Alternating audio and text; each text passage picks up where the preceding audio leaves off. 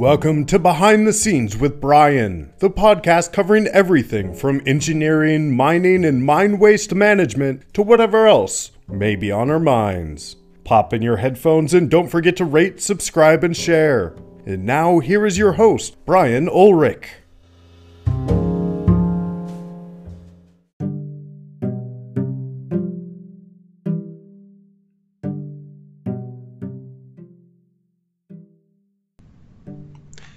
Hey everyone, it's Brian, and this is Behind the Scenes with Brian, and I am here today with my longtime friend Sean Steiner. Hey Sean, how are you? I'm good, Brian. Thank you. Yeah, good, good. Then uh, I think we're both having some pretty wintry weather. Uh, me in Denver, and you in Salt Lake City. It's one of those days, that's for Yeah. sure. Yeah. So good, good, good foot of snow this morning. yes, yesterday in Denver it was beautiful, sunny, and 75 degrees, and today it's the middle of winter. I, I yeah. I, yesterday I was on the grill uh, doing steaks for the Super Bowl outside, and uh, today not so much. yeah. I was I was at my cabin chopping wood in my shirt sleeves, and it was even nice up in the mountains yesterday.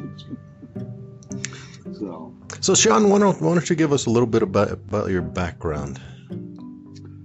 Uh, well, I, you know, I uh, been at this for a little while. I've been with ConeTec now for 22 years, almost to the day. Give it another couple of weeks, and it'll be to the day. Uh, but I come at it from uh, an engineer's perspective. I, uh, my education is in uh, civil engineering with an emphasis in geotechnical engineering. Uh, I've got my both uh, bachelor's and master's degrees from Utah State University back in the 90s. And then here recently, in the last few years, I just finished up a, MBA program with the University of Utah, and that was very rewarding and uh, a, a great experience. It helps bring some of that business perspective that you don't get in a traditional engineering education. Yeah, for sure. Good, good for you. So, Good for you. so that was uh, it was yeah it was very very rewarding and loved every well I, in hindsight I can say I loved every minute of it. But, uh, so, but it really was a, a great experience and met many many great people and you know outside of our traditional norm that we typically deal with uh, you know in, in an engineering perspective and a, and a business perspective that we you know usually find ourselves in so. But uh, no it, it, it's it's been great. And like I said I've been with ConeTec for 22 years. Uh, started out as an a, uh, operator uh, running a CPT rig. That's what I was originally hired for. And I've worked my way up uh, until now. They, I have the title of Western U.S. Manager, and I'm have the responsibility for our three Western U.S. offices. Uh, Hmm. uh, the one here in Salt Lake, our uh, an office in uh, Northern California, our San Leandro office, and then our fairly re- uh, recently opened uh, Seattle office that we opened up about a year, year and a half ago. Oh, okay, okay. What what type of projects does ConeTec use? What what is the bread and butter for ConeTec? Well, we we have a. It depends on the office. We are very regional in what we do in every one of our offices. Uh, we've now expanded to 20 offices worldwide. Probably the largest emphasis of what we do is in the mining industry. Um, uh, we do a lot of work in the oil sands in northern Alberta. That's probably one of our biggest sectors. Uh, you know, our office here in Salt Lake that I've been traditionally associated with my entire time is uh, heavy in the mining industry, uh, but we do a lot of traditional infrastructure, commercial development, and that sort of stuff. I mean, everything we do is site investigation with an emphasis in CPT testing, uh, but we also do, you know, more traditional drilling. We do geophysics. Uh, you know, it's it, the whole thing is, you know, site investigation. Uh, East Coast offices, you know, there's very little mining on the East Coast, so they are they don't do much mining industry. They're they're much more commercial development and infrastructure. Uh, overseas offices, uh, they are, are mining a lot of them, um, but you know, wherever we can work and wherever we can, you know, be, be productive and provide a, a value, that's where we try and you know put ourselves in place for working at. Yeah, yeah. What do, do you know? Do you recall offhand what year ConeTec was established? Uh, 1985. It started with, yeah, started with David Woeller in 1985 in Vancouver, British Columbia, and uh, you know, uh, doing various things. I give David credit for uh, having a lot of forethought and understanding of the business. He he also came from an engineering background. He was working in consulting as a young engineer.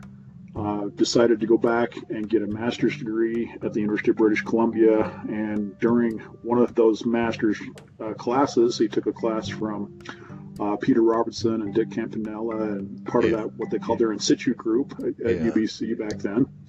And David was like, wow, you know how many times I could have used this technology? Not, you know, they, and they emphasized on CPT testing, but lots of other things too you know, dilatometers and pressure meters and, you know, uh, everything else. And, uh, you know, he's, he thought to himself, you know, if I could have used this, somebody else surely could have used this. And so uh, he started talking with uh, Dr. Campanella and Dr. Robertson and saying, hey, you know, who does this? At the time, no one really did it in North America. It was primarily a European technology. Yeah. And uh, so, you know, they said, well, you know, there's not really anybody in North America. So he started kind of thinking. And then he, uh, you know, went back to them and said, hey, you know, can you buy this equipment? And they're like, well, yeah, you have to get it out of Europe, though. Mm-hmm. And so at that time, it was Hogentogler was really yeah. the only retailer for CPT equipment. And eventually he, uh, you know, got a catalog and uh, bought some gear, borrowed some money, uh, got some investors and uh, bought equipment and started pushing cones off the back of drill rigs. Shortly after that, I started building dedicated CPT rigs, and you know, from one man in 1985 to over 300 people now in 2020, and uh, you know, it's been a, and I've been fortunate enough to be here since 1998. Um, it's been a, a great ride. When I first started, I think there were 20 some odd people in the company, so Hmm. I've been very blessed and fortunate to see the growth that's gone on over my tenure. Yeah, yeah, that's great. Uh, yeah, you mentioned Peter Robertson, so I studied under him at the University of Alberta. Uh, just like you, mm-hmm. I, I was a non-traditional student when I went and got my master's degree. Um, and it was it was also an incredibly w- rewarding experience to me. Although when I was going through the program, was also exhausting um, had a lot of sleep deprivation from all the school activities. Sure. it's, it's, it's kind of one of those things you're just really happy that you survived, but it's also one of the highlights of your entire career, right? Sure. Yeah. Bet. And it, you know, and it, you know, and, and you make those lasting relationships, uh, you know, and friendships yes, uh, yes. that are great, and uh, you know those are the things that make it the most rewarding, probably. So, in your MBA program, can you name one class that you found to be your favorite or the most helpful? Um, probably my favorite was the finance class. I thoroughly enjoyed that. Um, we had a great professor. I think that can be said for any of my, uh, you know, even probably even way back even into elementary school. You know your your favorite classes are the ones you have your favorite teachers people that are engaged people who care about you. It makes all the difference in the world. And coming from a family of educators you know my mother my grandfather aunts and uncles many educators in my family extended family uh, you know education was very important and the value of having a good instructor was was, was you know is just it's innumerable. makes it makes a total difference in a person's life. Mm. Yes, yes, and uh, I I can say all those things of Peter Robertson. His, his style of teaching uh, was very effective and impactful, and I. I just really enjoyed taking classes from him, and also from Norbert Morgenstern. He was a, a an incredible oh, teacher. Yeah, one of the masters on the business. Yeah, for sure. Yeah, one of the giants. Two of the giants.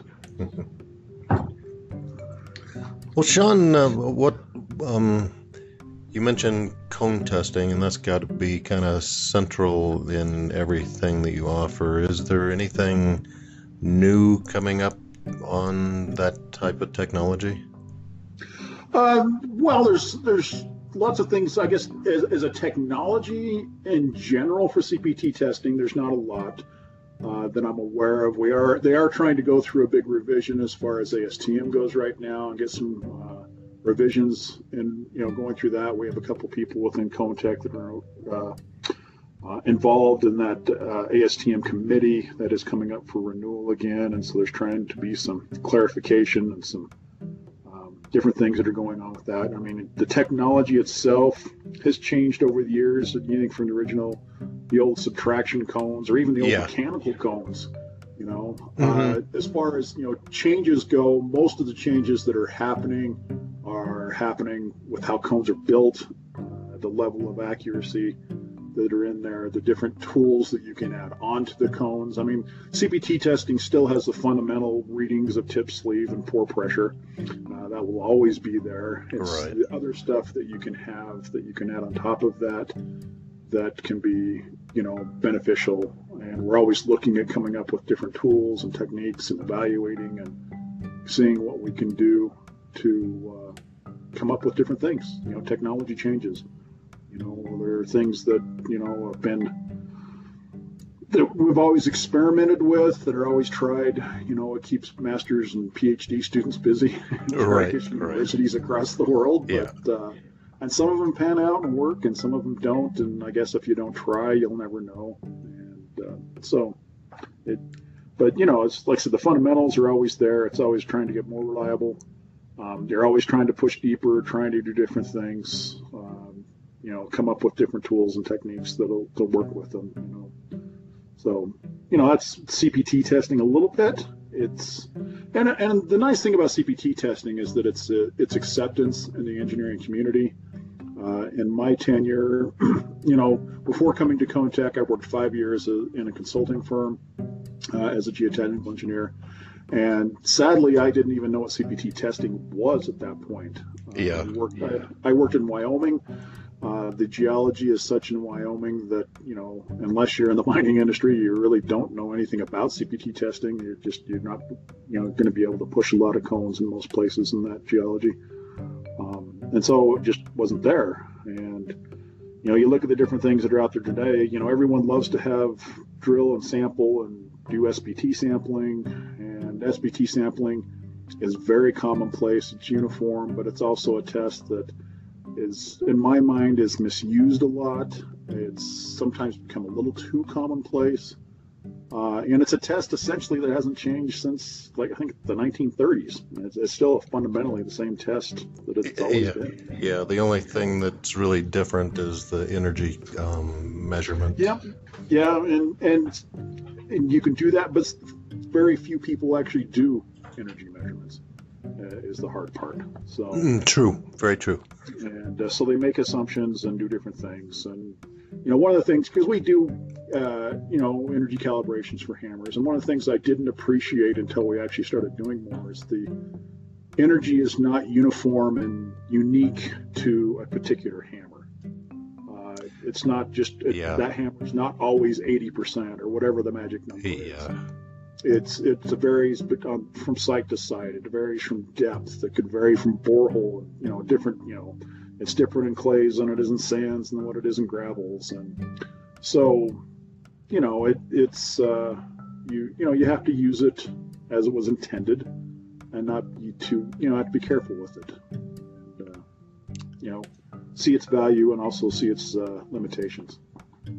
yeah, that that's right. And and just in layman's terms, it would be like if I was trying to drive a spike into the ground, as compared to driving a spike into a tree trunk. The transfer of energy is just vastly different. Sure. And that's Yeah, the that's the same thing you were talking about with uh, different materials that the the energy gets transferred differently, and so the calibration isn't the same for just hammer X. Yeah. Right.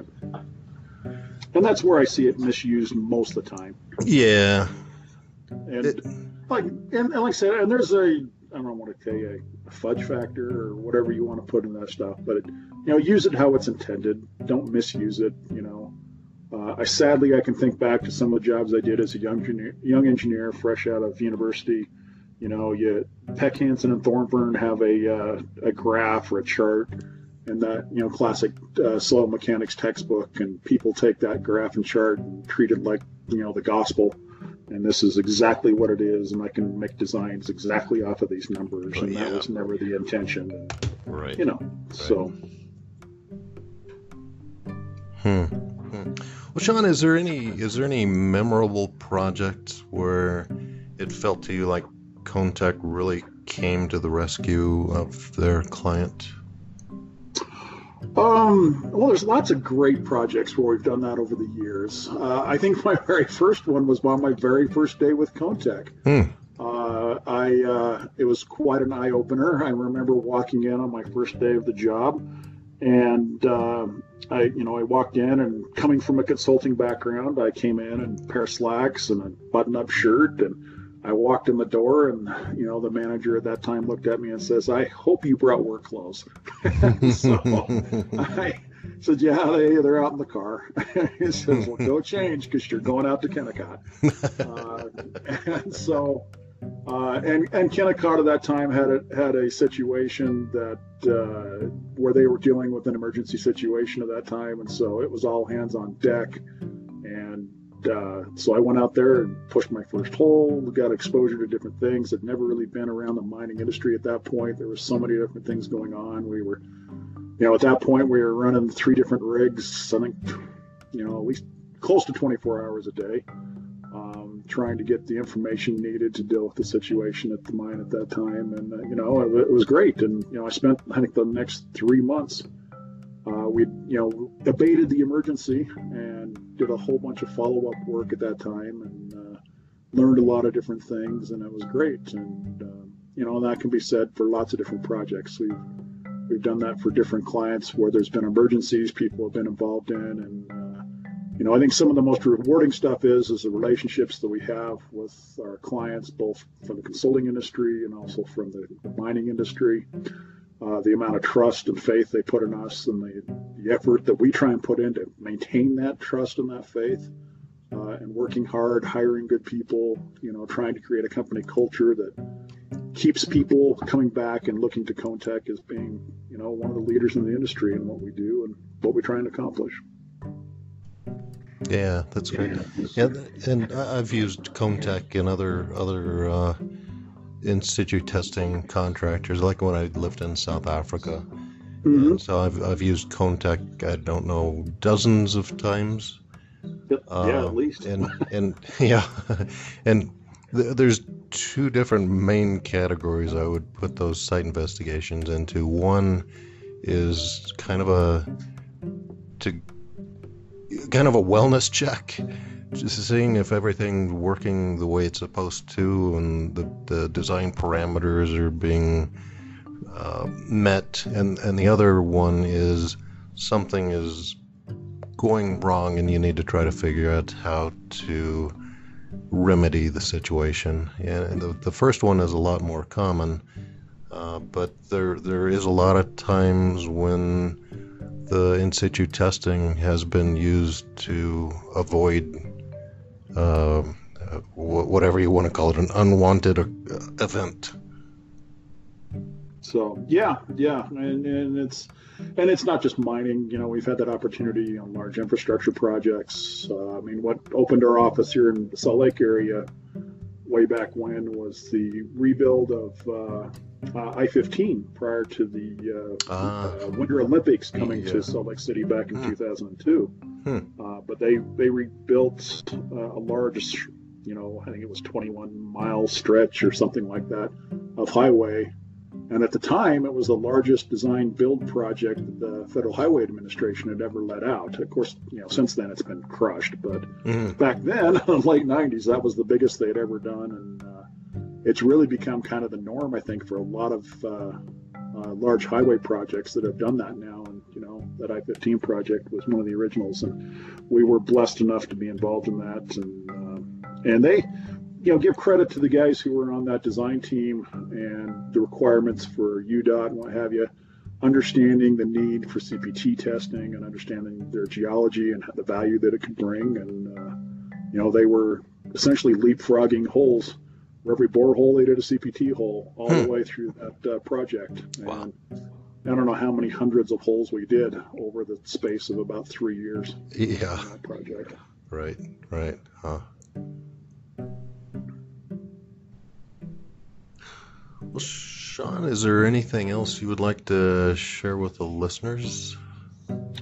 I, I, I don't know, Brian. It's, it's kind of tough. Uh, you know, I, it's you know, uh, given your nature and background, you know, I think a lot of the your listeners have been involved in the mining industry for a long time. Uh, you know, it's where you and I have worked together for over the years, and it's it's been great. Uh, you know, my involvement, and you know, like I said, I've been here for 22 years. You know, I hope to be here for another 22 years, maybe.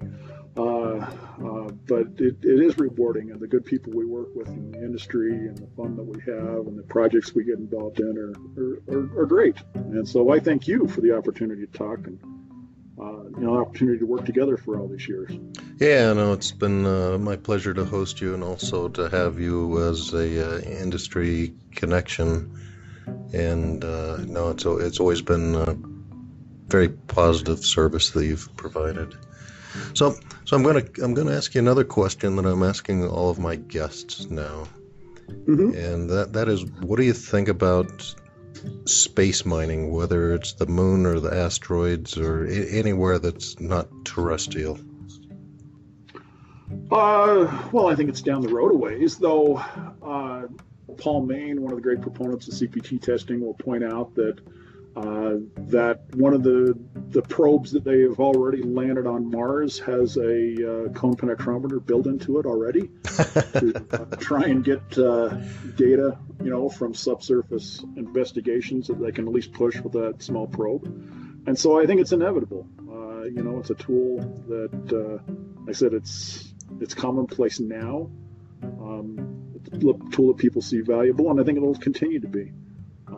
You know, the challenge I think with space mining is a lot of that is hard rock, so we'll have to figure out different ways to deal with things. But I, in my mind, I think it's in, in, inevitable. I, I, it's where the you know the the Elon Musk's and the you know the SpaceX programs and the various things that have gone on are you know are trying to capture and you know do the different thing and you know growing up you know being you know a big fan of the various Star Wars and Star Treks and those different things you know it it makes you think of what could come maybe one day and you know some of those people who were you know really quite visionary. You know, the Gene Roddenberrys and the George Yeah. Lucases and Yeah. the different things that, you know, if nothing else, they inspired a lot of imagination, and that makes a big difference in the world. They they did, and some of the greatest minds in the world are working on the problem of space mining because there are some very valuable materials out there, and sooner or later,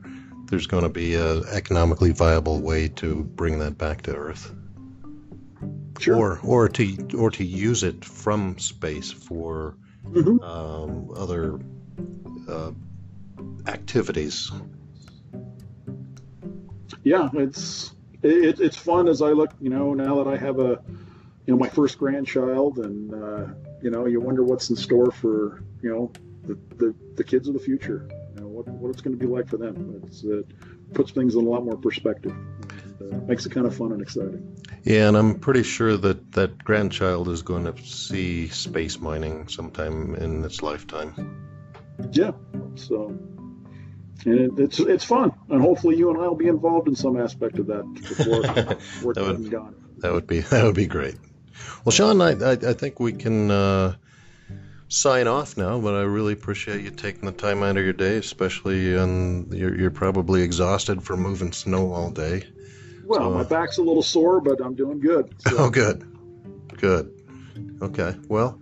Uh, until I see you next time, uh, thanks again, Sean, and stay well. You bet. Thanks, Brian. Appreciate the opportunity. Absolutely. Goodbye now. Bye.